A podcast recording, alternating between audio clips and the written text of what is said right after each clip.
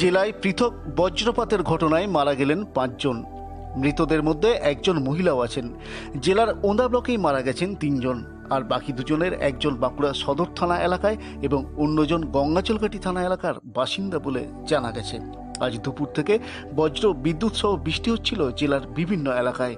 ওঁদায় মাঠে চাষের কাজ করার সময় বাজ পড়ে মারা যান প্রতিমা মাল নামে বছর ছত্রিশের এক মহিলা।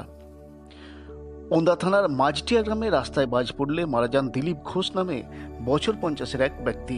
অন্যদিকে একই থানা এলাকার পুনিশল গ্রামে বাড়ির কাছেই আব্দুল মামুদ মণ্ডল নামে এক ব্যক্তি বাজ পড়ে ঘটনাস্থলেই প্রাণ হারান। অন্যদিকে মাঠে কাজ করার সময় বাঁকুড়া সদর থানার উপরবান্ধ এলাকায় হৃদয় বাউরি নামে বছর তিপ্পান্নর এক ব্যক্তির মৃত্যু হয় বলে জানা গেছে। এছাড়া জেলার গঙ্গাচল ঘাটিতে নবীন বেসরা নামে চল্লিশ বছর বয়সের এক ব্যক্তি বজ্রপাতে প্রাণ হারিয়েছেন। এই মৃত পাঁচজনের দেহ ময়নাতদন্তের জন্য মর্গে পাঠিয়েছে সংশ্লিষ্ট থানার police. Bureau report Bankura twenty four X seven.